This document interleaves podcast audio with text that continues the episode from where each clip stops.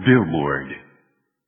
ビルボードジャパンポッドキャスト MC の太田黄色です。生竹まりこです。はい。このポッドキャストでは、えービルボードジャパンが毎週発表している週間チャートや、はい最近あった音楽ニュースをトピックスとして会話形式でお届けしていこうと思っております。はい。はい。というわけでですね、今日はですね、はいえっ、と、お一人、えーゲストスペシャルをゲ、スト。はい、スペシャルゲストをスペね、シャルゲスト。はい、お呼びしてますので、まずは自己紹介からしていただいてもよろしいですか。あ、はい。えっと、よろしくお願いします。ビルボードライブの広報担当をしてます、松井と申します。よはい。ろしくお願いしますお。願いいたします。彩香さんはい。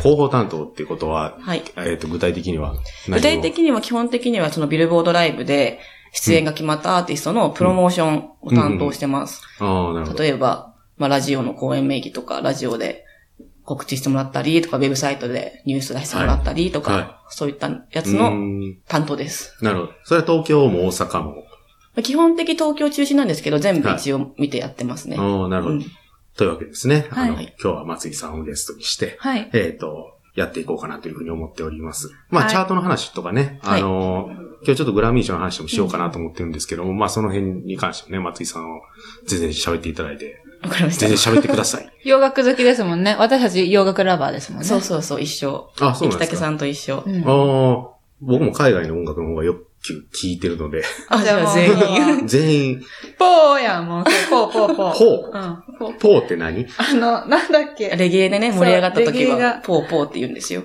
おー、なレゲエレゲエで、こう、ライブ中とかに、お、うん盛り上がってるっていう時は、ポーポーポーっていうのが決まり。うーん。それ松井さんに教えてもらいました。レゲエはどこで見てるんですか、ライブは。いや、レゲエ、なんでしょうね。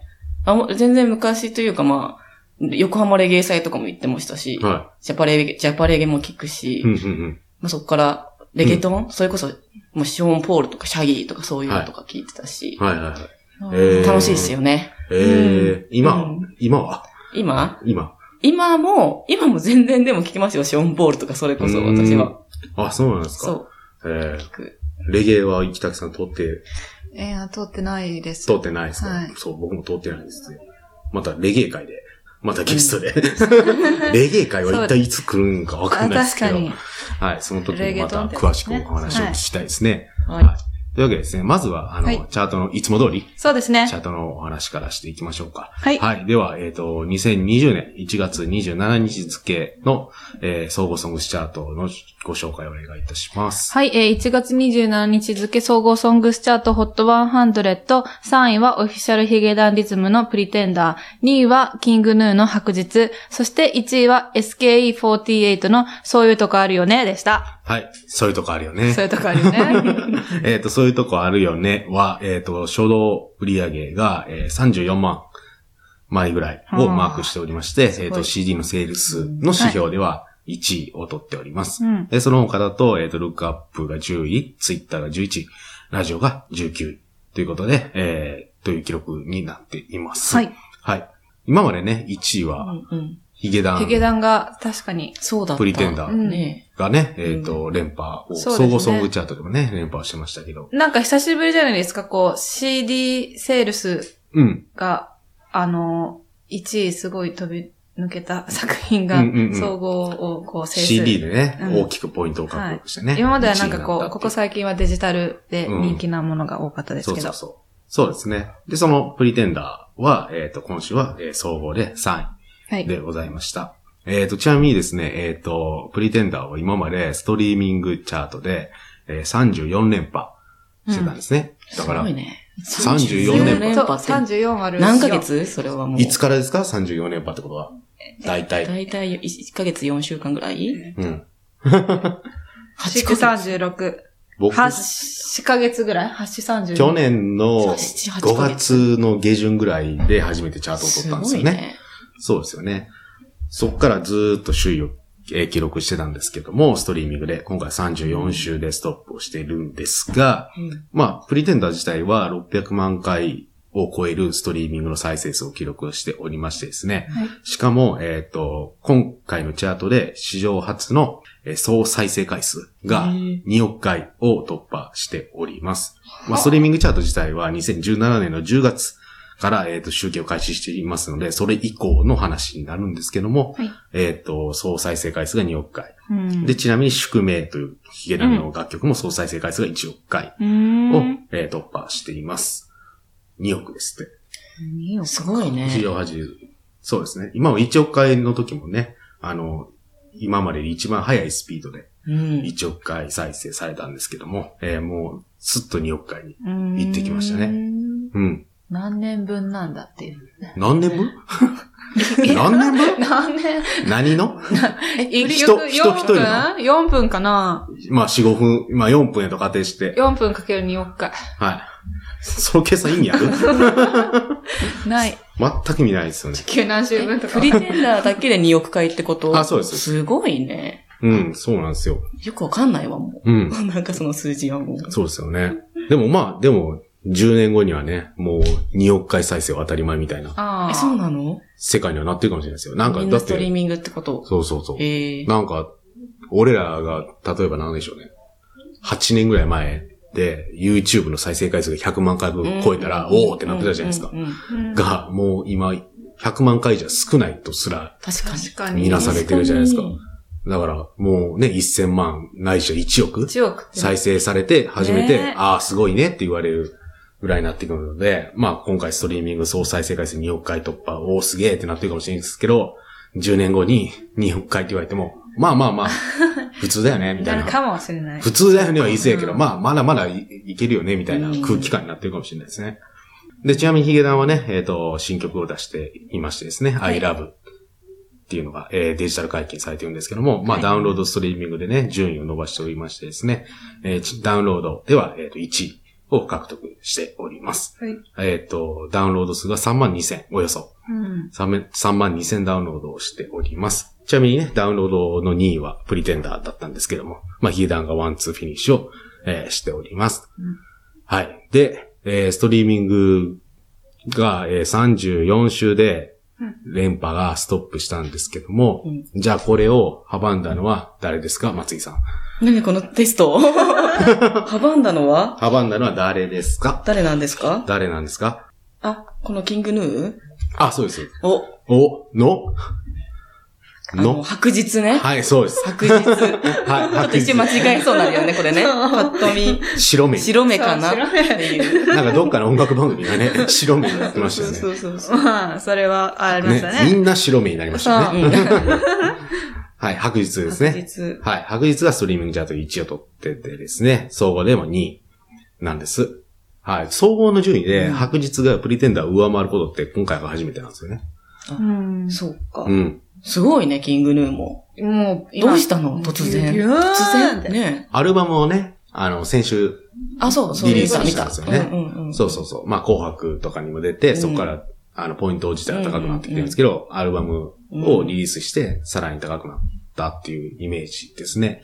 えっ、と、今週の、えっ、と、再生回数、週間の再生回数が、えっ、と、792万うん。回再生ということで、これは、えっ、と、今までの、えー歴代最高の記録でございます。すごい。 792は、ちょっとね、ちょっと、だいぶ飛び抜けました ね。う。うんん。で、ちなみに、ティーネティーネイジャーフォーエバーっていうあのアルバムにも収録されてる楽曲があるんですけども、こちらも前の週より1.8倍の再生数を、えー伸ばしてですね、えー550万回再生を記録しております。その他、えートップ100、えーストリーミングのですね、ストリーミングチャートのトップ100には、えっ、と、計18曲がチャートにしていてですね、その18曲の総再回数総再生回数は、えー4000万です。ちょっと数字が多くなってきたんで、やめましょうか。もう、よくわからないけど。よくわからん世界やけど。よくわからんけそど、うもうみんな聞いたっつうことそうだねいっぱい聞いたっみんてなことです聞ね。いてるんだね。うんすごいね。そうですね。ちゃんとアルバムを通して聞かれてるっていうのがわかりますよね。なんかいろいろすごい聞かれていたりするので、えーちょっと見てみましょうか。ストリーミングチャートだと、そうですね。あの、オーバーフローって楽曲がストリーミングだと18位に入ってたりとか、小さな惑星が15位に入ってたりだとか、ドローンが10位に入ってたりだとか、っていうことで、なんかそのアルバムにだけ収録されてる楽曲もストリーミングにき入ってきてるわけですから、相当、あのー熱心に聞かれてるえ、お二人も聞いてるんですかもちろんじゃあ。一回聞きました。一回。 そのうちの三回。あ、三回三回貢献三回聞きましたおー別のスタッフは1日5回聞いてるって言ってましたよ。おー、ファンがいる。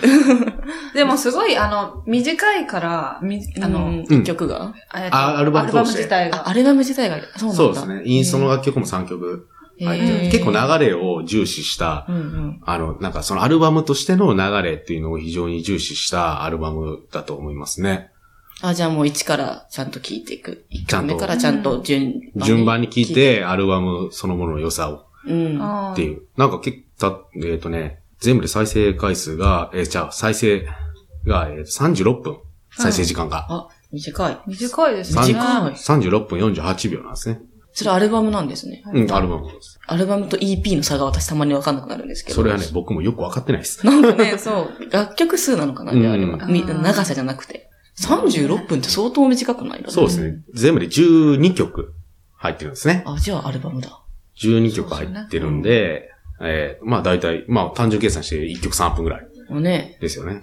でもまでも昔はそうだったかもね。あ、あ、違う、最近すごい長い曲が多くなったイメージあったけど。うん、あ、そうですか。か。そんなことないか。昔私3分ぐらいかなってずっと思ったけど、曲マジでっすかて。 5分ぐらいあるる曲とか平気になりましたあよった気ね。がする。そうそう。 MV か。MV が長くなったなと思ったの か。MV なんかもうちょっとストーリース仕立てねトーリー仕立てで長すぎる。あーなるほどねそうそうそう。そっかそっか。あっさりって言うとあれやな。うなんか、ん。さらっね。と。さらっとね、うん。聞き消えやすたいりね。もするし、そしたらなんか結構アルバム本人、その作ってる、あの、キングヌーのメンバーもね、この曲順とか結構こだわったみたいで、はいそうだ、白日をどこに置くかみたいなね、うんなるほど。あったりしてた、考え抜いたらしいですよ。その白日の次に、インストの曲、はい、インストの楽曲が来てるんですね。だからここで一旦途切れますぜ、みたいなイメージがあって、で、飛行艇から、まあ、なんですか、B 面みたいな感じうん。が始まりますぜ、みたい後な。半戦ですね。後半戦ですよ、みたいな。とか、そういう流れを結構意識して作ってたらしいですよ。なるほど。はい。っていうインタビューを読みました。勉強になりますね。勉強になりますね。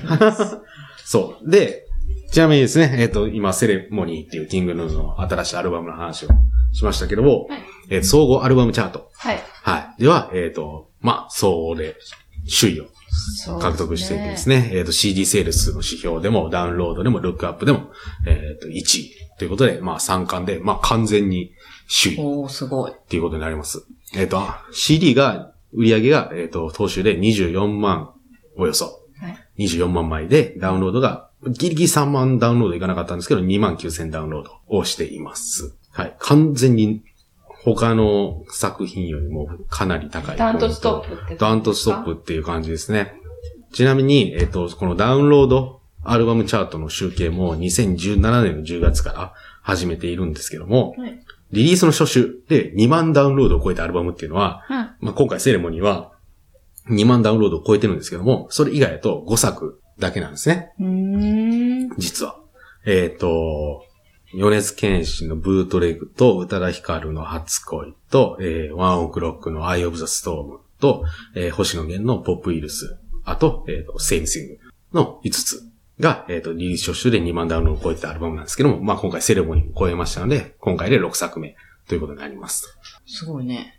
うん。キングヌーも、う宇ん。多田ヒカルや、うん同じ、ねえまあ、枠、うんうん枠内。ねうんうん。同じ枠内。え、枠内に入った。枠内内同じ。ダウンロードアルバムチャートにおいては同じ枠内そうでそすうそうそう同じ、もう、同じだけ。そういうことになりますね。ちなみにね、ちなみにですね、まあ、キングルーンの前のアルバム、シンパと、えっ、と、そのまた前のアルバム、東京ランデブーも、えっ、と、順位を上げていますので、へえだから、えっ、と、まあ、今回新作を出したから、うん新作出して、えっ、と、他のアルバムも、まあ、買ったり、うん。ダウンロードしたりっていう動きがあってるってことは、まあ、新しいファンを獲得している。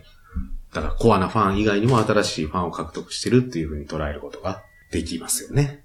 できますね。できる。るんですね。できまできるん新でしいすフ。ァンが。そうそう、。過去の楽曲を聴こうとしてるわけですからまあね。そうだね今までのファンは、持ってこうみたいなねそう今までのファンはね、う過去の楽曲知ってるわけです知ってるからね知ってるわけですから、まあ、知らないのを知ろう、えー知ろうとしているってことは新規ファンっていうことになりますので、まあ、新規ファンの獲得が、まあ、今回のセレモニーで起こっているというふうに捉えることが、はい、できます。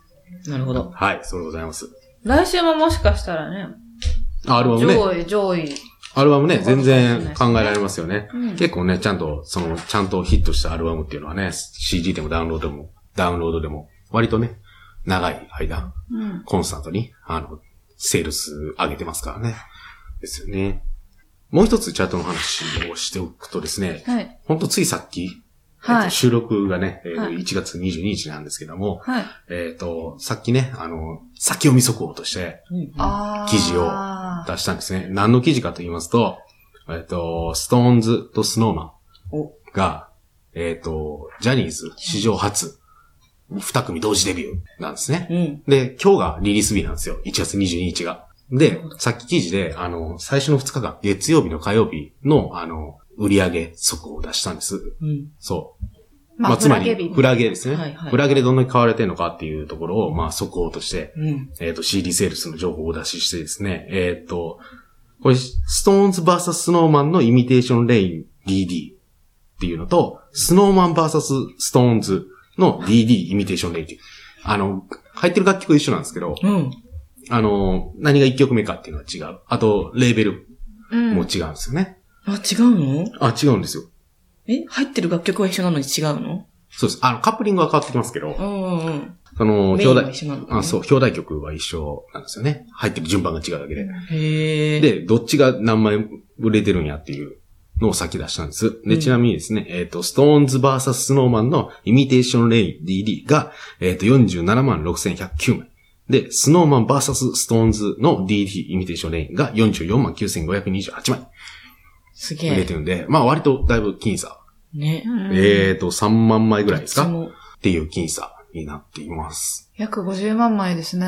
そうですね。だから、ストーンズが好きな人は、あの、ストーンズが1曲目に入ってるものがありますし、スノーマンが好きな方は、スノーマンが一曲、の楽曲が1曲目に入ってる、えー、方を買うので、えどっちも買ってる人もいる。まあ、いるでしょうんね。両方応援し、応援っていうかねね、いそうな気もしますけど。うん。いすいるとは思いますけどう、ん。おそらくどっちかおそらく。うんを何枚か買っ購入してるっていうのは、僕の肌感覚でそう思って る。すごいね。こんな企画あったっけって感じだね。 なんかさ。史上初ですからねね。えデデビュー2組す同ご時いねですからね。うん。だからこれ、まあ、これね、23日、明日、もう記事で、あの、先読みとしてうん。応用しますし、あの CD セールスに関しては来週の月曜日ですので、27日に、あの、一週間。はいまあ、一週間分ですね、初週分ですね、ビルボールジャパンのサイトで、えー記事としてお出しいたしますので、うんぜひご覧、ご賞覧いただければ。えー、どうなるんでしょう。 はい。今すごい僅差ですんでね。はい今度は僅差だねわかりませんけどね。ちなみに今週の総合ソングチャートでは、えーっと、スストーンズのイミテーションレインが16位、スノーマンの DD が18位なんです。これ、あのーどこで差がついてるかというと、きラジオでイミテーションレインは結構かかっていてですね、あの、他の指標、ツイッターとミュージックビデオだと DD の方が高いんですけども、ポイントが。ラジオ指標でイミテーションレインは結構なポイントを取っていてですね。まあ、それの、それでリカバーしたので、えっ、と、イミテーションレインが16位で DD が18位に、今現状になってるという感じです。なるほど。まあ、重中泊来週のチャートは、1位と2位がストーンズかもしくはスノーマうんンうんうん。におそらく、まあ、なるんじゃないかなというふうには予想ですけど。うん。この感じだとそうでしょうね。まあ、この感じだとそうでしょうね。うんので、えー来週どうなるか。ね、はい楽しみですね。楽しみですね。はい。というわけでですね、えっ、と、チャートのお話をさせていただきました。はい。今回ね、いっぱい、なんか割と話すこと がいっぱい。いっぱいあるからね。いっぱい用意してしまったんでね。ね、なんはかい、トピックが盛りだくさんの回なんで。かそうなんですよ。楽しいこといっぱいあるからね。楽しいからね。はい。じゃあね、こん次からですね、えっ、と、ちょっとグラミー賞の話に移りましょうか。はい。はい。第62回グラミー賞授賞式っていうのがですね、えっ、と、日本時間の1月27日はい。に、えっ、と、開催されます。朝ですね。朝ですね。そうですね。はい。でですね、まあ、ちょっと今回は、まあ、すでにノミネートは、まあ、8作品、ないし、8曲、8人、まあ発表されてますので、主要4部門が。まあ、その主要4部門で、えっ、と、一体誰が取るんかな、みたいな予想を、本当フランクでいいので、うん。なんかお話してきたらな、というふうに思っています。まあ、主要4部門っていうのは、えー最優秀レコードと最優秀ソングと最優秀アルバムと最優秀新人はい。の4部門でございまして、で、もう一つちなみにお付けるならば、えっ、と、これ対象期間、つまりリリースのね、対象期間が2018年の10月1日から2019年の8月31日までに、えーリリースされた作品が対象となってきます。これちょっと、去年と変わってくるんですよね、ちょっと。あ、時期そうなんがだそうそう。なの、まあ、今回のグラミー賞も、なんかわ、い、ちょっと早くないですちょかっと早いですね。あ、そう、早いと思った。2月だよね。い1つもそうねそう。1月27日ですから、ちょっと早いですよね。なんか、今年はアカデミー賞が早いんですって。うん。あ、アカデミー賞も2月だっけああれアカデミー賞ってアカデミー賞が、うんなんか、いつものパターンよりか、2週間ぐらい早くやるんあ、ですっそうて。そうそう。なんかでも、どっちも早いなと思ってそたうそう。で、アカデミー賞が早く、2週間早くなるって、うんなったら、あの、グラミー賞と被るんですって。だから、グラミー賞を2週間あ、そういうことだ早ったんめだ。にしたんっていうことへでー、今回グラミー賞は1月27日に開催されると。あいうアことカになりデミまーす賞に押し押されちゃったの押された形になりますね。ね。はい。まあ確かにねアカデミー賞とグラミー賞同じやるっていうのねやばいですから大ね。変大変。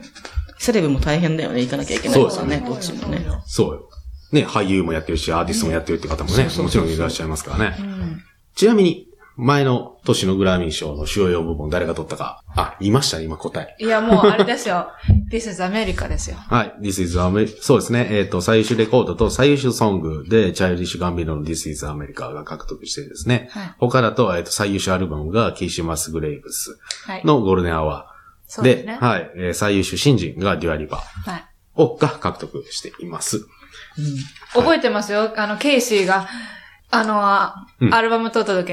うんはぁみたいな、あの、自分でもびっくりしてる顔みたいな。な。おー。え、私みたいな。そういう顔はすごい覚えうんてうる。んうん。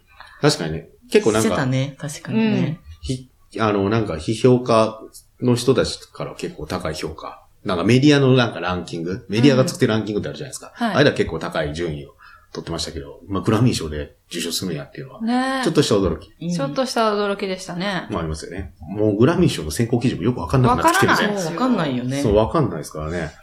だから、まあ、今回予想しましょうって言いましたけど、うん。わかんねえ。わかいやら結ない。構難しい。難しいですよね。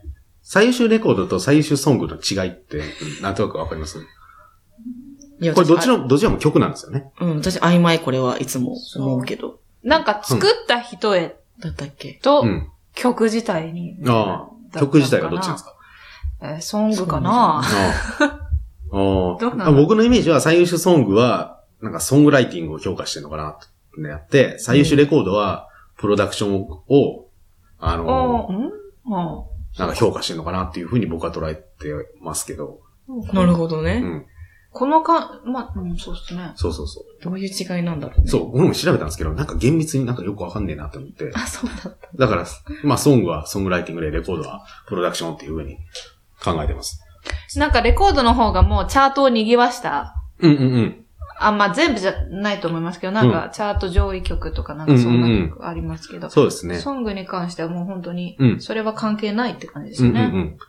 そうですね。えっ、と、まあ、今回ノミネートされてる楽曲とか、人になってくると、まあ、ビリー・アイリッシュであったりだとか、リゾであったりだとか、えっ、と、リルナズ X が非常に、まあ、チャートを賑わせた人たちですそようねで。すね。が、まあ、主要4部門で、まあ、いろいろ入ってきているんですけども、あ、だから主要4部門全部入ってるのか。ビリーさん。ビリー・アイリッシュは全部入ってるよね。はい。主要4部門入ってますね。リゾも入ってんのか。そう、リゾが今回でも一番ノミネート数多かったんじゃなかったですかそうかグラ。ミーリ賞ゾが、えっ、と、そうですね。もう主要4部門全部入ってるし、リルナズ X は、最優秀ソングはノミネートされてないですけど、他の3つは、えっ、と、候補に入って、ノミネートされてますね。うん。はい。ってな感じなんですけど。ねリゾどうですとか、リゾ取ってほしい。私はリゾ好きだから。ああリゾいつ知りましたリゾはね、なんかね、アメリカのラジオを聞いてたらすごい流れてきてうて、んそれでもういいなと思って、うん。で、うわ、すごいフォルムだなと思いながら、超かっこいいなと思いながうんら 聞いてたかな。ラジオっていうのはな、何のラジオアメリカアメリカのなんかラジオ聞けるやつみたいなので聞いてて、のアプリアプリかアな。プリ。アメリカのラジオってすごいいっぱいチャンネルがあるから、めっちゃある。めっちゃあるでしめょちゃくちゃあるかでなんら。か、ジャンルによってね、曲が違ったりとそうか。そうそうそうそうそそれ、リゾが流れてるラジオっていうのは何を主に流してるう。いや、ヒップホップがやっぱ主なんですけど、多分。うんうんうん。でも、リ、リゾーの多分、ジュースとかトゥルースハーツとか多分いろんなところで流れてたんじゃないかな。うんうんうん関係なく。なるほ多ど。分。あ、もうオール、まあ、大体のラジオう局で流れてん。まあ、売り売りだ売り出してたってこともああると思いますけど、はいはいはい。なるほどねね。でも、日本でもね、結構かかってたりしたから聞いてたら、そうですね。うんなんか、日本のなんか、そのニュース番組とかでも繰り上げうんうんうんられてるケースが多少見受けられましラジたオよでね。ね。そうですね。でもわかんないですよ。あの、チャートに言わせるから受賞するわけではないですからね、これ。そう。と私多分投票ですからね、これ。自称はビリー・アイリッシュだと思うんだけど、歌ってほしいのはリゾみたい な。そうです。だって去年はケイシー・マスグレーブスが撮ってるわけですからね、アルバムに関しては。そうそうそうそうだからよ、ね、どうなのかちょっとわかんないですよね。まあ、ちょっとノミネートされてる楽曲言っていきましょうか。うん最優秀レコードは、えっ、と、ボン・イベールのヘイマーと、ビリー・アイリッシュのバッドガイと、リゾのトゥルース・ハーツと、アリアナ・グランデのセーブン・リングスと、ハーのハード・プレイスと、カリードのトークと、リルナズ・エックス・リーチャリング、ビリー・レイ・サイダスのオールド・タウン・ロード、そして、えっ、と、ポスト・マロースワイリーの、スウェイリーの、えーサンフラワーの計8曲ですね。去年からノミネートは8曲になってますね。うんそうですねうん。ですよね。はい。もう、ボン・イベールは今、まさにライブをそううんです来ね。日タイムリそーうな。だそうだ。うん来日してますよね。うん来日して今、まさにやってる。今やって、今やってるのかな今日と昨日やってたんですよね。確か。確か。ボーイメールは。そうそうそう。そうだったとこんなこととやってる場合ではないんですよ。だから。俺ら。行かなきゃ。 なぜ俺はここにいるのかか、信じられないです。信じられない。信じてくだ さい。そんなボーイメールも入った、この8曲ですけど。これだと、どうですか僕ね、なんか、去年って、きまあ、これ対象期間がさ、なんかちょっと違うからさ、うんうん2019年のグラミーは、2000のグラミーは多分2018年の7月か8月ぐらいに終わってたから、その2018年の後半にうん。にリリースされた楽曲はもちろん入ってこないわけじゃないですうか。ん。その、でもその時って、なんかすっげえアリアナ・グランデが無双してたイメージが、うーん。あるんすよなんかサンキューネクストを出したタイミングですかあーあのタイミングか。うん。まあ、セブンリングスもね、まあ、その辺のタイミングですけども、うんなんかす、まあ、来年の、まあ、つまり、もう、その、だから2019年、2018年の終わりぐらいから、もう2020年のグラミー賞は、おそらくアリアナ・グランデがバンバン取るんちゃうかみたいな流れ空気っていうのはすっごいなんかあった記憶があるんですね、僕は。なるほどうね。ん。だから、アリアナアリアナ。おありちゃんアリちゃん。アリちゃん。アリ、アリ、あり。アリグラ。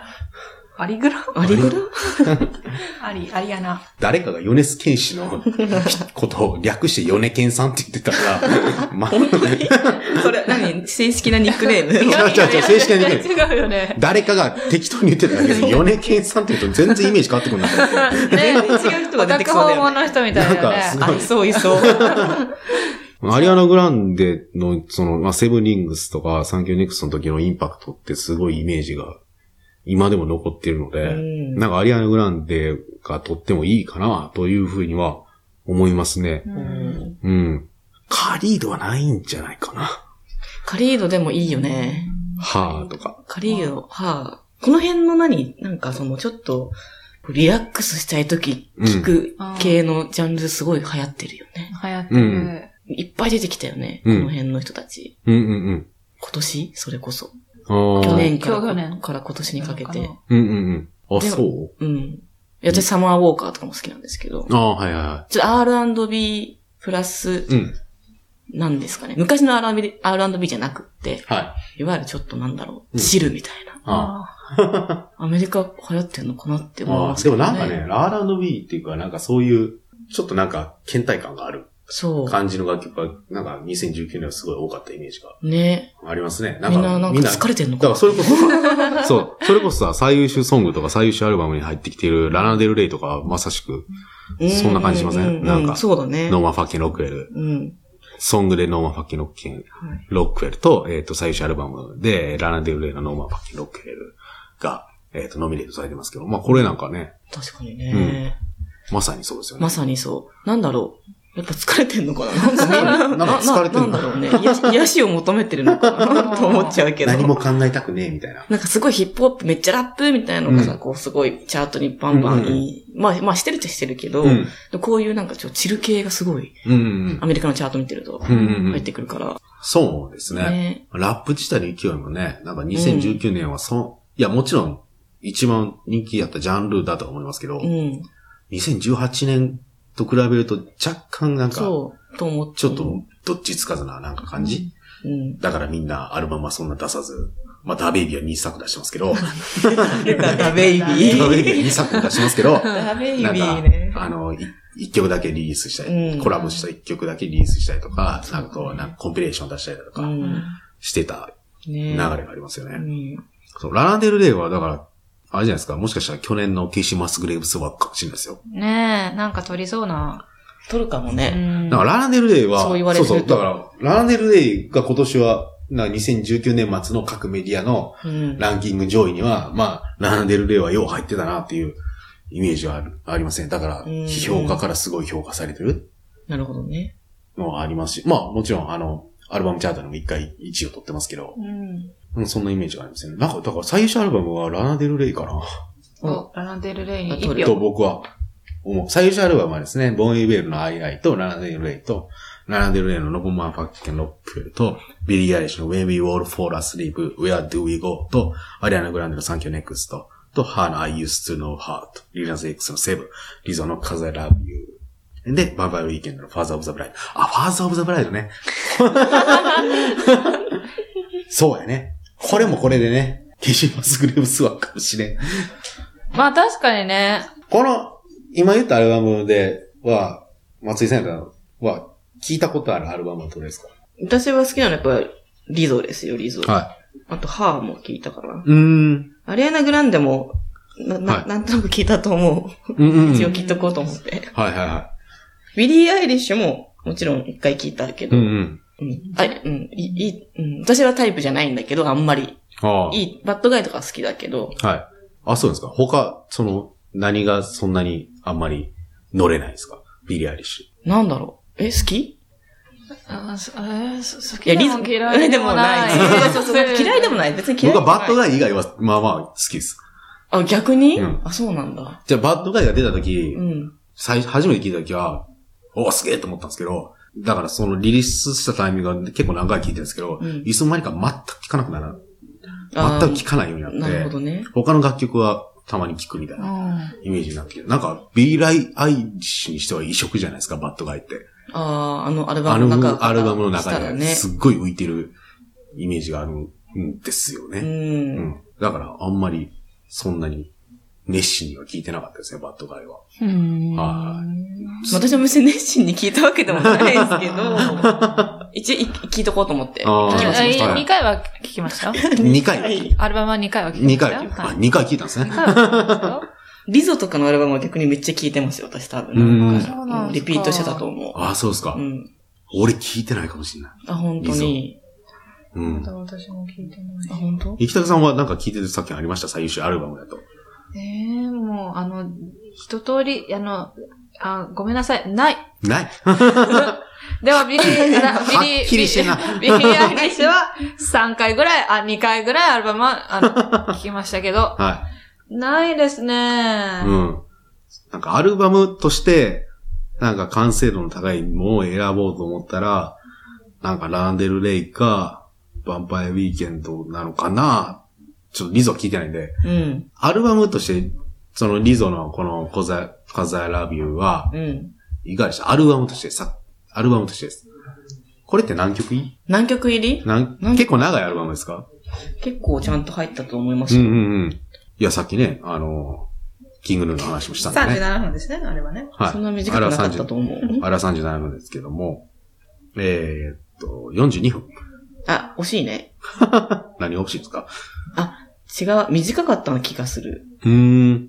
33分なんだ。かデラックスバージョンとなんかまた別のバージョンもある。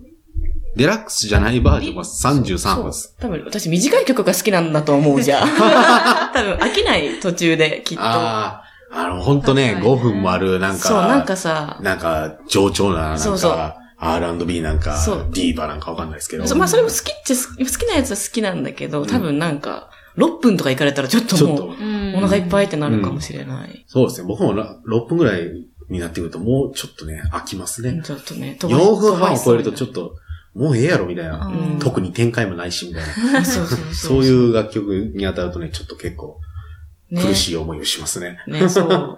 なんか、執行モードみたいなさ、あの、あのうんあれはさ、途中ですごい変わってるじゃん、曲。うんああれ三あれ楽しかった。れ楽しいよね。あれあ、ああいうのは楽しいな。あれ3曲入ってますからね。 そうだよね。そう。あれ3曲そうなんかそう。です。1曲で3曲やってますからねそ。うそうそうそう。あれはいい。う。うんん。あれはちょっと別世界。そうもそうそういうのがいいそうそうそう。あれなんか、決ま、決まったね、うんみたいなタイミングでなんか変わるんですよね。なんか、曲調が。あ、そうなんそそううそう。なんかそうなってるんだね。はい。そう、今なんか、そういうゾーンに入りましたみたいな。あうん確かにでも、だから MV もそういう感じじゃなかった。あミュージックビデオだから、あんだけ展開が変わるうん。んちょですよね、シックモードって。うんうんっと今思思い出しちゃったな。うん。うん、そう、今思い出した。うん。あ、入ってないですね。あそう。でも、シックモードの、っあれってていついうか、アストロワールドって、2018年何ですのな夏ぐらいでしょだから、ノミネートされてるとしたら、あれれでそうだも、よねあれあれですか今日、ああ2019年の前半とかめっちゃチャート入ってませんでした2018年の8月3日リリースですね。アルバムが。あー、じゃだかあ、ら、リリースなのか。そう、リリースされたタイミングなんでね。じゃあ、残念。あーだから難しいね。だから入ってこない。今回、そもそもノミネートの対象外確かでにす。よね。ふと思い出したけど、そういうことなんだそうね。だからそういうね、時差がね、時差だね。あるんですよね。一番聞いてたかもしれない、シックモードは。ねえ、もう聞いてたよね。なんか、一番聞いてたと思うわ。なんか気になっちゃうもんね、あの曲ね。ねなんか、初めて聞いた時、衝撃たるやえそうむちゃくちゃでしたもんね。えっていうの、えあえ、違そうそうそうう、これ今違う曲みたいな。そ うなんそうかそうもうあったあさ、った。あったよね。なんか俺のようわからん世界を、で生きとるこいつらみたいな。そうそうそうそうそうそうそなんじゃこいつらみたいな。う。ね適当にやってるし、みたいな。そなんかそれがすごいね、衝撃的でねう、。そそうでした、う。よかったね。うん。え、アルバムはじゃあ、ど、行きたくさんは聞いてないけど、どれ通ると思う聞いてないけど、その周りの評判を鑑みてね。周りの評判、まあ、うーん。あ、ボンイベールでいいんじゃ、どうでしょうか。ああ。 それもありえそうだよね。私もちゃんと聞いてないけど、うんなんか、ありえそうだなよんね。、か、あの、ベックみたいな。うんいつかのベックみたいな。どういうイメージなんですかボーイベールとベックが同列なん違ですかうけど、なんかもう、なんか、ボンイベールぐらいでもう、あの、かっこいいじゃない、かっこいいぐらいでいいじゃないですか。 うんかっこいいぐらいで。はあの、ボンイベーい。いや、聞きますよ、僕は。 ル。僕は聞きますよボンイベールぐらいでよろしいんじゃないですか、 僕はぐらいで。何間を取ってみたいなことどこなどことどこの間を取ってボーイベールいなや、のなんか、いや、ボンイベール、ラーナデルレイ、うんえー、バンパイアウィークエンドあたりでいいと思いますよ、私は。ああ。なんか割と評価っぽい感じ、ね。。そうです、そうですす。あのー、なんかもう、メディアっ工ぽ業い。収入、え工業収入じゃないな。売り上げだとか、ポップだとか、関係ないっていう、なるほど。もう、作品批評家自体のがね。選んだう、。うんん。さ、あの、アルバムとか言ったらもう、あの、なんか、聞き込んだ人が聞いてそうなんで、やっぱ、うんボイメールぐらいでよろしいうんじゃないでしょうかん、なるほど。確かにそうかもね。ボーイベールうね。んなるほど。いや、ボーイベールは、でもさすがに、ボーイベール行くなら、ちょっと地味かな。ラナデルレイそうでなすのね。かなっていう。ラナ様の方。いや、だからね、その批評家筋で、その批評家目線で見るとさ、最優秀ソングって結構悩みませんそうなソンる。グね。ソング、最優秀ソング、レディー・ガガ、Always Remember Us This Way と、ビリー・アイリッシュ、バッド・ガイ、えータニア・タッカー、Bring My Flowers Now、ハー、ハードプレイス、テイラー・スウィフト、ラバー、ナーウェイ、ノーマ・ファッキン・ロックウェル、ルイス・キャパリティ、サマン・ユー・ラブ、リーゾ・トゥルース・ハーツ。どう批評家的に考え、批評、もし批評家的にか僕が、私が批評家なら、これ迷いませんなんか、一発でこれって、なんか、えーだってアルバムでラーネルレイにして、ソングもラーネルレイ行くかねしかも、俺最終ソングでラーネルレイのこの楽曲が来ると思ってなかったから、うー。うんだからすごいね。えー私はビリー・アイリッシュだと思っちゃったんですけど。うんあでもねこん中やったらそうですかね。そうですね。ビリー・アイリッシュなのかな。わかんない。これもしかしたらテイラー・スウィフトかもしれないしね。うーん。難しい。まあ結構、まあし、し、そうです。ご自身だけですもんね。うんテイラー、ラバうん。うん。割となんかオーセンティックな、なんか、ー。うん。かもなく不可もなくって言うとあれやけど、なんかすごい、なんか、ま、丸い作品っていうか、う。うん。うんん。やった記憶がありますけど。でもこん中やったら、わタニア・タッカーが撮るいや、ももしかしたら撮るかもしれなでもここ、ビリー・アイリッシュかリゾじゃないですかリゾを取ってほしいよ、私は。 一個ぐらい、主要部門。一個ぐらい取ってでほもしいっい。ぱいノミネートされるとね、そうなのなんか取れ受賞されないみたいなねなんかあるがよあね。ったりしますからね。うんだから、ビリー・アイリッシュもリゾも、ルナズ X も取らねえんじゃねえかっていう、い。もしかしたら。もしかしたたら、まあ取るビルナかーズ X ね、オールドタウンロード。ら。撮ってあげ、撮らせてあげてよ。っていう。ね、めっちゃやったよね、これもね。うんみんな踊ってなかった、なんか。うん踊いりや、2019年の曲じゃないですか、この。ううんん。ねあチャートもね、すごか ったよね。あれ違うリリースしたら2018の12月じゃなかったですかそうか。で、ビリー・レイ・サイラスがフィーチャリングしたのが2019年のなんか3月か4月あたりだった気がするけど、まあ、どっちにしろも大丈夫ですよね。そう。いやリ俺ルナまだリルナゼックスの話全くしなかったな。そうそうそうそう。そういえばいたわビ。ルそノうゼやいたッわクスには取らせてあげてください。お願いします。マジで。でもリルナゼックスグラミー欲しいと思ってるからな。いや思ってるか欲欲ししいんい。じゃないみんな。欲し一いよ個ぐらい欲しいよね、きっと。なんだかんだ欲しい。こんだけノミネートされてんやから1個ぐらいくれ、みたいそな。うそうそう。マジですか。でもソングはね、リルナゼックス入ってないんで、入ってないですよね。そう入ってないの入ってないですね。そうなんだよってなってくると、ビリー・アイリッシ尖ってんだよ、やっぱりソングは。何の差なんだろう、本当に。そうなってくると。ュ。そうね。ね いや、やっぱソングライティングとしてはそんなってこそうと。なってくる。そんなは言い過ぎやけど、うんソングライティングソのングライティングで評価されてっていうる。のが、この8曲になってくるわけですね。おそらく。トゥルー、まあでもやっぱり、どう考えてもビリー・アイリッシュかリゾの2択やと思うんだけど、か、大穴でルイス・キャパルディじゃないですか。え。まさかのそこ行く大穴で。もう競馬やったら、もう、100万馬券。 どうなんだろでもルイス・キャパルディはマジで、あり、いや、ビリー・アイリッシュに比べではないかもしれないですけど、なんか、ありそうなんですよね、ルイス・キャパルディ。イギリスではすごいじゃないですか。そうですね。全英1位取りましたね。別にイギリスのね、アーティストがね、取るのは全然、だって去年がデュアリパ取ってるわけですからね。イギリスのアーティストですから。ブリットでは取るんで、ブリッツですかブリッツアワーう。ドブはリいはいはい。ブリットアワードブリットアーイギリスド。のね。あれちだったら絶対取りますよ、ルイスは。確かにう。ん。まあね、そらね、うん。せやけど。ああ、でもこれはアメリカの、アメリカのアワードなので。え、でもビリー・アイリッシュも、あれビリー・アイリッシュって何人だっけビリー・アイリッシュは、えアメリカ人じゃなあいイギリスだと思った勝手にごめん。えーっと、え、ちょっと待って、ビリー・アイリッシュ、調べてくださえちょっと待っい。て。あ、はごめん。私がじゃあ、なんか勘違いしたい。うんだとん思う。。アイリッシュってさ、ほら、アイルランドみたアいイリなッシュさ。 アイリッシごュにめね、ん、それ引っで張られ間たね違えたかもしれそうない。アメアメリカ人で引っ張られまくりですね。ごめん、アイびっくりしたアイリッシュごめんごめん、アイリッびシュでっちょくっりする わ。と、アイルランドかなっていう今想像しちゃったよ。 すいません、アメリカ人でした。アイリドッシュキッとした、ごめん衝撃の事実やったな、今。 LA ですよ、LA 出身。はい。 LA ですね。あのの、うんもう、高い子。いや、もう、やっぱソングはビリー・アイリッシュかリゾで、うん大穴でルイス・キャパルディです。大穴で。そうか。と僕は思います。これテイラー・スイット取れない気が、取らないんじゃないかなっていう気が。これでソング取るいやわからないよね。グラミーって結構、ほんまにわからんからねわない本当に、ね、なんか、お、それ取ったかっていうのたまにあるよ。うんなんか。そうですよね。なんかグラミーもどれ、何を基準にしていいかよくわかってない。うん。ね、今す、ね、その、それこそね、ラップの楽曲に対してのね、ね評価とかねねすごい揺らいでますからね。あ、そう、だからラップがさ、ラップの楽楽曲ってルーナゼックスと、ポストマロポストマローン、もでもサンフラワーやからね。ーン。うん。ポップね。うん。サンフラワーポップねや、サンフラワーやからな。で、えっ、と、まあ、リ、リゾはラップにまあリゾ入もううんん、微妙なところで、で、最優秀新人まで見ると、タンカンドザ・バンガスは、ていうか、タンカンドザ・バンガスが、うんね。ね、最優秀新人なんやそう。そうなんですよね。あ、最優秀新人の話に移りましょうか。えっ、と、だから、最優秀新人はね、8人ノミネートされてですね。えー、ブラ、えー、ブラックピューマンズとビリー・アイリッシュ、リルナゼックス、リゾ、マギー・ロジャース、ロザリア、タンクザ・バンガス、ヨラの8人でございました。はい。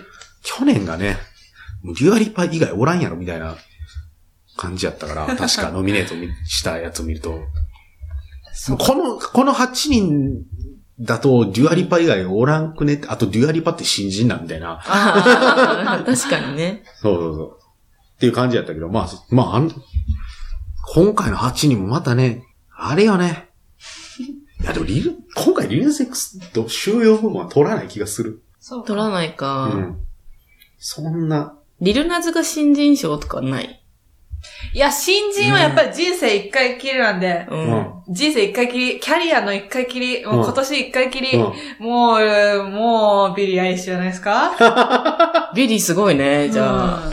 うん、俺もこれね、ビリアリッシュかリゾもどっちかやと思います。大花でロザリアかな。いやー。どうだろうね、これ。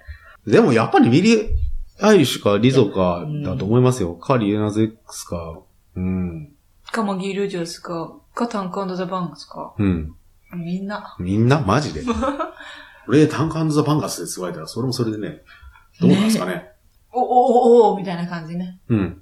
おーおーま、マジか、ま、いや、マジで、マジかってなると思うんですよ。マジで、マジテレビ見ながら マジかって俺は言うと。 声に出して言って ると。確かに。やっぱビリー・アイリッシュか。ビリー・アイリッシュなんかなあそうリゾ。リゾとビリー・アイリッシュって、まあやってること全然ね、違いますけど。 うん。いやもうね、あの、評価すること自体がね、おかしいんやと。ああ、そうだよね。よう考えたら。うん。何を評そ価れ、ぞれでいい。それぞれ魅力があっでていいじゃん、みたういな。ん、 平和が一番みたいなね。 もう、こ、元も子もないこと言ってますけど。うんだって俺、俺ら今ね、競馬の予想してるのとあんま変わんないですよね。 平和の最悪競馬はね、順位どうでもいいですからね。うんでもビリア、うん、でもビリアリッシュかリゾーか、やと思う。でも単価の漫画の評判はすごい良かったですよね、その作品のう。んうんうん。よかリリースされったタイミングの、なんか、少なくとも俺のツイッターでは割と盛り上がってました。俺のツイッた。ター。俺俺の 俺ののツツイイッタッターーでは。。俺のツイッターのタイムラインでは、すげえ、みたいな。うんすごい作品がリリースされたっていうイメージでしたね。なえんでかも松井さん聞いてなかったですか私、ん私なんかね、あの、会社に CD があって、うん一回聞いた気がするんだよね。そうですよね。そう、CD があるあるやんと思って。っそう。ていうか CD って思いましたけど。そう、多分あの、レコード会社の方がね、送っていたあだあ、いそうなんですか。ありがとうございます。ありがとうございますありがとうございます。たぶんそう、だから、えあ、松井さんも聞くんや、と思って。てあ、確認されてた。 見ら れた。 確認されてた。そう。ね、ですごいね。だからびっくりした。うん、あそう、だからびっくりしたんです。入よ。あ、そっか、新人か、みたいな。てると思ってじゃあ、大穴で。そう。大穴でそこ狙ってき大た。穴、ロザリア、ロザリアとタンカンザバンガスだと思うんですよね。リーナゼックスは取らない気がする。リレナーズ X にしようじゃあ私。マジで なんか、全然応援してくれてないから、みんな。どうなんだろうね。 そう、だからいい意味でさ、じゃあ悪い意味でさ、一発屋になったら嫌やな、みたいな。あああ。あるよね。ああ、なんかちょっとそう、まあ、そそう、あ、やっぱりその、あれがあるのから取らせてあげたいっていう気持ちがあるのかな。でもそれしたら、ますます一発屋になっちゃうかもしれない。そうあそうですね。の、あの、流行語大賞取ってみ、取ったみたいな感じでしょ、うん。流行語大賞取ったらちょっとやばいじゃないですか。やばいねその芸人のさ、あのうんギャグがさ、い 流勇気あはいる流はいはい行語大賞でうん大賞取ったら、うん。あ、来年は、もう、うんみたいな感じになるじゃないですか。となる、ね。ここ、あえてリーザーズ X にとっては、恨み取らん方がいいあ、むしろねむ。しろ、取らん方がいいかもしれん。なんか、ちょっと潜伏期間的な。 うん。潜伏期間。ちょ、ちょっと様子見でね。様子見ね潜伏潜伏しといた方が。ビリアリッシュもリズムもグラミーとってもね、今後、なんか、その一発屋のね、イメージは持たれないうんと思いますから。まあそうだね。うん確かに。だから、とっても、今後のキャリアに何の問題はない。変な方向に行かない。恨み賞とっても。変な、変な方向に行かないでほしいよね。そう確かにせっかくグラミー取ったのに変な方向行っちゃったらちょっと悲しいな。うんなんか、それでね、なんか、そうそうそう。なんかね、グラ、やめて。やめて。グラミーのせいでや、めて。 そなんっな。て、なんか変な方向に行ってしまうとね、うんあれですから。でもそんなことにはならなさそうなんで、ビリー・アイリッシュとリゾは。まあ、取れてありがとうございますって言うとは思いますけど、うんうんめっちゃ欲しいと思ってるわけではないと思うから。だから、だからこそ逆にビリー・アイリッシュとリゾの方がし受賞するといいなと思います。うん。今後のために。今今後のためにね リズナーズ X にあげたらあかそうですね。ん。うん。ダメじゃあごめん。リなんかすごいナズ。、すごい評価が定、あまりにも定まってしまいそうで。 偏った評価。恨みを取ったっていう評価があって、なるほどねすごいもうイメージがうんうん。固定されてしまうっていうのが、なんかね、うん。まあ彼のためにも良くはないと、私は強く思います。ということでそういす。うわけです。だから、そうですね。じゃあ、えー振り返ると、えっ、と、もうほぼ俺が決めてる感じになっちゃう。そうそうよ。。そうだよね。最優秀レコードは、えっ、と、だ、俺最優秀レコード誰にするって言ってたアリアナ・グランデや。アリアナ・グランデかなっつって最優秀ソングが、えっ、と、えー、どれやえっ、と、ビリー・アイリッシュかリゾ、大穴でルイス・キャパルリ。はい。で、最優秀アルバムがラナデル・レイはい。だろうと。いで、最優秀新人が、まあ、ビリー・アイリッシュかリゾ。リリゾナゼ X は取っちゃダメ。一つ。かわいそう。ちょっとね。うん。ダメか。取っちゃダメっていう結論。はいこ。れ当たってたらね、うん。当たってたらすごい当。たってたら俺がグラミーってこと ですね。 これがえな、グロい何の賞なのそ れ。もう、当たった賞が当たったでしょ。やみたばいいな、来週自慢されちゃうなな。やばい。ね。どうしよう。いや、絶対当たらんから大丈夫ですよ。絶対当たらんからこんなん。たら、そうよ、もう全部こんなんもう前かしですから。そうま。やかしはまやかしい。まやか、うん、俺もちょっと、うんなんだろうと思って今。はい。はい。はい。まあ、グラミー賞の話とちょっと関係してですね、いよいよ本題。本題本題。なぜ松井さんをゲストに呼んだんやっていう。ああはいあ、思い出し話てくれですた。よはい。そうそう。今の松井さんは自分の業務とは全く関係のない話をすいません。ずっとしてたわけですよ。お話。ビルボードライブの広報をしてるね。ごめんなさい松井さんにね、チャートのす話いまをしせんて、ね。なんか、グラミー出し賞ゃばの、ってこんなに喋っちゃってすいません。グラミー賞の話をね、ずっとしていただきましたけど。付き合わせてしまったなぜ松井さんを読んだかというと、はいえーとですね、4月12日、今年の、2020年4月12日ですね、ビルボードライブ横浜が、はい。めでたく開業する、ということになるんですね。はい。これで、国内3店舗目でそうです。すね。東京と大阪、はい。そして横浜と。そうですこ。れ横浜のどちらにでき横ますか浜のですね、えっとね、北中っていう地区なんですけど、はい。あの、駅で言ったら、港未来線の馬車道駅直結でほう。建物があって、その中に入ります。おー。まあだから、みな港未来エリアって言ったら港未来エリアなんですけど、うんうんうん館内とか、あの、うん横浜スタジアムとかあるエリアとあーか、あの浜スタ辺とか、そうそうそうあそあ、ハマスタは2回行ったことあります。う。お野球好き。野球好きなんでね。ほんまこの会社野球あんまりね、見ないんでね。もちろん野球好きですよ。そう。エリアああのの辺り辺りですねです。あーなるほど。ちょっと海、海側といううんか、うんうんうそんっち側にできます。うーん。結構その内装っていうか、うん。そういうのは、あの、東京とか大阪とあんまり変わらないですか中はですね、一応3階建てになってて、1階がエントランス。で、2階に上がってもらって、うんそこがメインのフロアでステージがあるみたいな。うんで、1個上の、もう1個3階があって、3階はこの字型で、こう、うんあの、カウンターの席でう、ん。ステージが見下ろせるっていう席になってうます。ん。 3階構造。なんで、と東京はもう3階が全部、あの、フロアというか、もう天井がめちゃめちゃ高いんですけど、それよりそうですもねもっと大阪に近いのかな。うん。天井はもうちょっと低いのえで、うももっとあの、なんだ、密度が濃いというか、うんキュッとしてるイメージですかね。うんビルボードライブを知らない人のためにね。ちょっとそうですねためうんの質問ですけど、はい。基本的に着席基本的には着席がなんですけど、はい着席で300席ぐらいあります、うんうん全部で。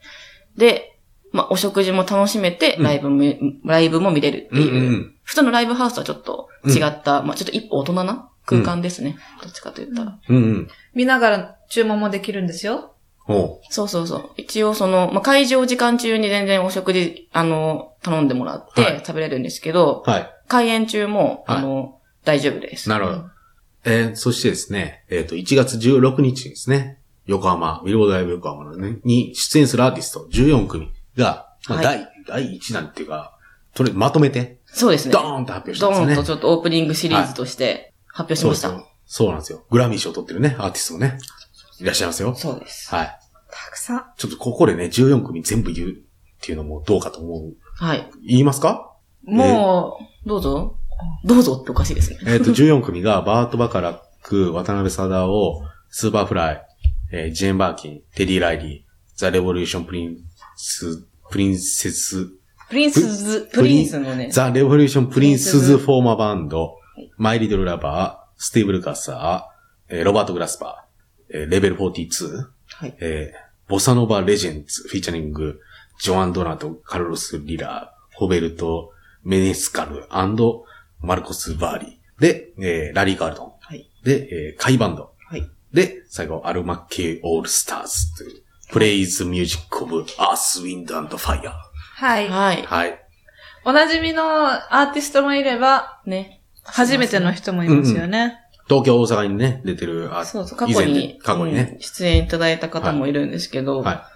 初めてって方は、どなたになるんですかもうもちろんそれはスーパーフライさんですね。スーパーフライ。多分この規模で、最近というかやってないと思うんうで、んいわゆそる。そうでしょうね。いやで、うちそのあの、ライブハウスなんですけど、はい1日に2回ショーやるので、はいはい。ファーストステージ、セカンドステージで。うんうんなんで、まあスーパーフライさんうも、ん。 1回300人を2回、計600人。うん。なので、600人しか見れないっていう公演なので、うんかなそうですねりしかもめっちゃ近いわけですからね。近いいです。や、もうね。手届きますよ、うんもう手伸ばしたら、普通いにや、。本当ですよね。そう。言い忘れてましたけど、えっ、と、総合アルバムチャートでね、スーパーフライの、あ、あの、ゼロ。ゼロっていうね。そうですよ。えーアルバムが、えー総合で3位に入っていますので、えっ、と、付け加えさせていあただりがきとうまごすざい。ます。そう、し前前日そうにね、なんかね、イベントとかもやってたりしたんで。うんうんそだうから、あの、もしかしたらあの曲を皆さんねご存知のあの曲をね、うんやるかもしれない。皆さんご存知の今朝によく流れてるそうです朝ねに曲流れてあるっていう ね。とこもやるかもしれない。ねえ、それとかこう上げたりするやつとかね。あげたりするやつかね。このもう、うん。うん。言わないっていうね。その別に曲で言ってもいいはず言わないっていう。なんせ言わない方向に持っていってしまったのか。ああ、なるほどね。スーパーフライさんは横浜うんとは結構関係のある。横浜とは、そのなんか、横浜生まれってわけではないんですけど、はい今回まあ、東京も大阪も出たことなくって、うん今回横浜オープン記念として出ていただくことになったので、うんうんすごくうん、レアなるほど。だし、うんうん横浜店舗としても嬉しいです。うんうんうんうん。お呼びできて。新しい風。そうですそうですねね。そう。そうですね。うーんと、えーっと、あの、何ですか ちょっと待ってよ、あの、なはい。こうやっぱりこう、あの、全然出てこないは会場柄うん。ちょっとあの、入るのが、行きづらいなって思う人いると思うんですけど。うん。 よく言われます。ねうん。ででももどういうこやっぱとですかえ。ええ、どういうことなんかその結局普通のライブハウスと違って、うんレストラン付きなのうんで、やっぱり、なんだろう、ちょっと、値段がってことで値すか段段もだし、雰囲気も、あのあ東京のビルボードライブは六本木のミッドタウンの中にあるんですあ。ね。うんうん場所的にもやっぱりちょっとなんかハイエンドといううん。うんか、うんうん。普通に多分、なんだろう、スーパーフライさんとかのお客さんがいつも行ってる会場とは違うし、うんうんね。ちょっとね、壁が高いですよ。ハードルがハードルが高いうん。あ、です。高く感じでしょうまあ、クラブってね、我々よく言いますもんね。うん。そう。そうなんですよ。でもなんかこう、スーパーフライさんとかが来てくれると。そうそうそう。普通というかあの、なんか、いつもビルボードライブに来てうんいただいてないというか、慣れてない方とかも来ていただける、はいまあ機会なので、はい。すごく嬉しいです。ねぜひこそ、ぜひこそ。だからラグぜジひュア来てもらいたいですよ、まず。うんラグジュアリーな空間でありつつも、盛り上がるときは、それはね、もうみんなスタンディングですスよタンディング、今日とかちなみに東京はヴィンテージトラブルなんですけど、はもうすっごい立ってよ、みんな、皆さんめちゃめちゃ盛り上がってます。うーん。結構、なんかその着席だから座ってなきゃいけないみたいなイメージがあったりもすると思うんですけど、関係ないので、うんうんうん。うんね、かしこまった格好で行かなきゃとそかうなんかあるかもしれはいなはいい。全然ないですもんね。ない。そう、ドレスコードありますかっていう質問よくくくくるんですけど、ないです。うそんう、T シャツ半パンでもいいんですよ。うん。なるほどね。でも、やっぱり T シャツ半端で行きたくないですよね。そう、でもなんかちょっとおめかししていきたいなってそうですいねう場所ではあると思ううんのそうだで、そう。それは全然むしろうん。おしゃれして来ていただけたらうん。嬉しいですね。確かはに。いうん。そうですね。っていうビルボードライブ横浜が、えーそう出来上がる。もう横浜もね、いろいろな施設がね、そうなんですそよ。のカルチャーに関する施設っていうのは、そう。できてきてるんですよね。えーと、何でしたっけ。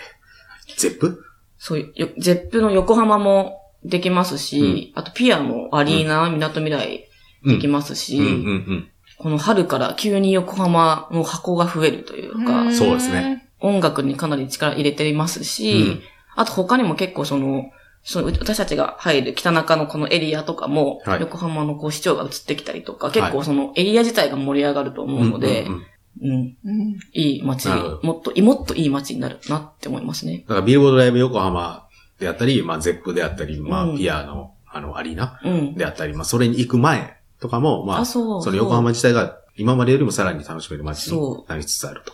なってます。横浜行ったことありますか逆に、お二人。そうなんですよね。俺もハマスタ行った時以外行ってないんですよね。ああ、そう。なんか、わた私神奈川県民なんで、横浜は結構よく行くんですけど、多分他の県の方からしたら、あんまり行かないというか、だって横に、え横に強大な都市があるわけですから、東京というね。東東京京と いう、というね。もう、魔境があるわけです から。横浜もでもいい街ですよ。桜木町、その港未来のエリアはやっぱりなんかこううん海沿いで、もううんハーバーというか、うんうん東京にはちょっとない感じの雰囲気も出てるし。お台場とはまだ違う雰囲気。そうそうそうですそう。ねそうだし、やっぱ横浜ってその、私たちが入るこの建物、北中ブリックホワイトって言うんですけど、これ、もともと、あの、低産倉庫って言って、昔あの、はい蚕とかの木、木とおー糸とかを検査してたはいはいはい倉庫なんですね。で、倉庫をリノベーションして中に入るって感じ、形なので、外側はちょっと倉庫の雰囲気のまま残しつつ、うんうんちょっと歴史的な建物っていう雰囲気を残してる街なんです、街自体が。へー。そういう、まあ横浜の開港、ペリーがほら来て、うんこの船で鎖国をやめたわけじゃないですか。はいそこから国が広がったみたいなことがあるので、はい。結構歴史的な街ではあるので、はいその辺はね、ね、結構面白いですよ。横浜行ってみると。うんそういう昔のあれが残ってるというか、うんうんうん。ちょっとアメリカから入ってきた文化がと、あめ、なんかこう、うん混ざったデザインうのん建物が多かったりとかするので、なるほど。関西でいう神戸ですね。あ、そうそう、ほんと神戸っぽい感じです、多分。ちょっとちゃんと。と神戸も一回しか行ったことないからわからないけど。神戸もね、その昔のその、その明治期そうのそうそうね、そそうの海外の建築を真似たうん。建築がね、あの、いくつか、うん。今でも残ってますうんし、だからうん、まあ、あれもね、海沿いの街ですしね。 そう。だから、まあ、関西の方、もし聞いてたら、神戸だと思って。それ正解かもしれない。でうんうんうも、ん似てるかもしれない。神戸もね、横に強大な魔境があるん で、大阪という。いい街で、いい街なので、まあ、これからも、えっ、と、そのビルボードライブ横浜含め、あの、出演アーティストもね、随時、あのなりま。す。こ発表発表していくとはい。いうことですよね。もういろいろ、この16日にこのバクラックは、バートバクラックコケラレースと発表して、いろいろな発表しましたけど、翌日にも、あの、他の公演も、あの、はい発表してますし、はいはいはい。今週も来週もは続いていく予定ですので、い。なるほ来週も。ど。16日の次の日に告知したので、は、あ、それこそもうちょっと、あの、はいオーラルシガレッツのですね、山中あ拓也さん、はいはこのコレクティブを作ったんですい。ね。コレクティブね。なるほどね。これのライブがうん。 4月のですね、間違え5月5 11月はい。それは横浜だけでやるんですかまた大阪もやりますお。横浜と大阪でやる。そう。決まってます。なるほど。これも結構オーラルのファンの方の方の中ではうん。バズってましたうね。うーん。ん。その山中さん含めオーラルシガレッツもね、なんかいろんなことをなんかチャレンジしてるうイん。メージがありますね。なんか最近。っていうのを、まあ、前、あったりとか、はい、あったりだとか。カシオペアサードさんが決まったりとか、はいはいはい。あと、ダーティーループスの来日公演決まったんですけど、もともとうちのうん。東京と大阪でうん横浜公演も追加になったので、うん。発表されました。うーん。でだからあれですよね。だからで、出演していただけるアーティストさん、大変ですね。東京出て横浜出て大阪出るってことそうそうそうで一日三店舗回る人はねそうそう。そそうう、3店舗回る方は大変ですよね。しかも1日2ステージあるわけでしょそう。大変ですけどね、彼らは。プロフェッショナルですから。 そう。できちゃう。できてしまうんですよね。いや、バートバッカラックなんてうん。 91歳ですからね。もう心配。すごいですよね。すごい楽しみですけど、飛行機で来てるえ、船、船、船、船なわけないから。 いや、91歳の人がね、ねねこけら落とすっつうんですから。ありがとうございます。ありがとうございます。はねえい。グラミー賞も取っておりますと。うえ、ん。思ってますよ。はい他にもね、テディ・ライリーとかは結構、うん。すごいプロデューサーで、うんうんマイケル・ジャクソンとか、うん。メうん。アリー・ジェイ・ブライズとか、うんその辺の、いわゆる R- R&B とかニュージャック・スイングのはい。曲を手掛けた人なので、そうですね。人気バリバリありますね、はこの人も。だからこの時は、このテリー・ライリーの公演の時は席を立つわけですね。うん。立ちそ立ちそうだね。本当行ってみないとちょっとこの空気感なんか伝わりにくいかもしれないですうね。ううんん。だからちょっとぜひね、ちょっと覗いていただきたいぜでひ。すね。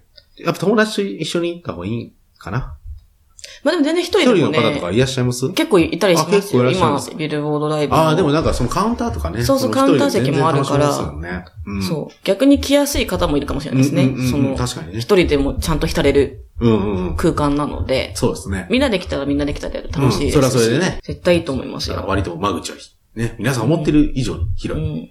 えー広いですビロードライブ、横浜はでいご。ざいます。まあ、東京も大阪も含め、ぜひね、えー皆さん、足を運んでいただければ、う。はい。と思います。はい、どうぞ。ど うぞ。はい、どうぞ。あどうぞ。はい、どうぞ。松井さん、他になんかお伝えしたいことってございますか他にお伝えしたいこと、はい、ビルボードライブ関連で。関連で。皆さん知ってますこういったアーティストを逆に、うちに出る。ロバート・グラスパーは知ってますよ。おー。ラリー・カールトンも知ってます。おうー。ーんと、あと、ジェイン・バーキン。ジェーン・バーキング。ジェーン・バーキンご存知ですかもうバーキン、あの、エルメスのバーキンバッグのうん。由来となった人です。バーキンですかね。そう。あと、何ですかね。まあ、スーパーフライは知ってて、 うん。カイバンドも知ってて、みたいなう。ん。そうですね。結構その、年齢的には結構、まあ、平均すると高めのアーティストさん。高めですね。うん。でも結構その、いわゆる、うちその、ジャズクラブって思われる人も結構多いんですけど、結構意外とジャズ、ジャズクラブっていう、本当ストレートジャズってあんまりやらなくって、そうですね。そう、うん。全然もうポップス、ロック、うん。 R&B、ソウル、そうですよねファンク、パンクみたいな、パンクじゃないか、ファンク。うん。いろんな、やっぱりビルボードって名前やってるので、はい。もういろんなジャンル問わずやってます。そうですね。うん。そうですね。だからちょっとね、スケジュールとか見てるとね、えーこんな人出るんや、みたいなね。そうそうそうそうそう。発見とかもありますよね。うん。そうなんです。だ最か近らだったらに、日本のね、あの、ラッパーの人もね、たまになんか出てるたとかありますよね。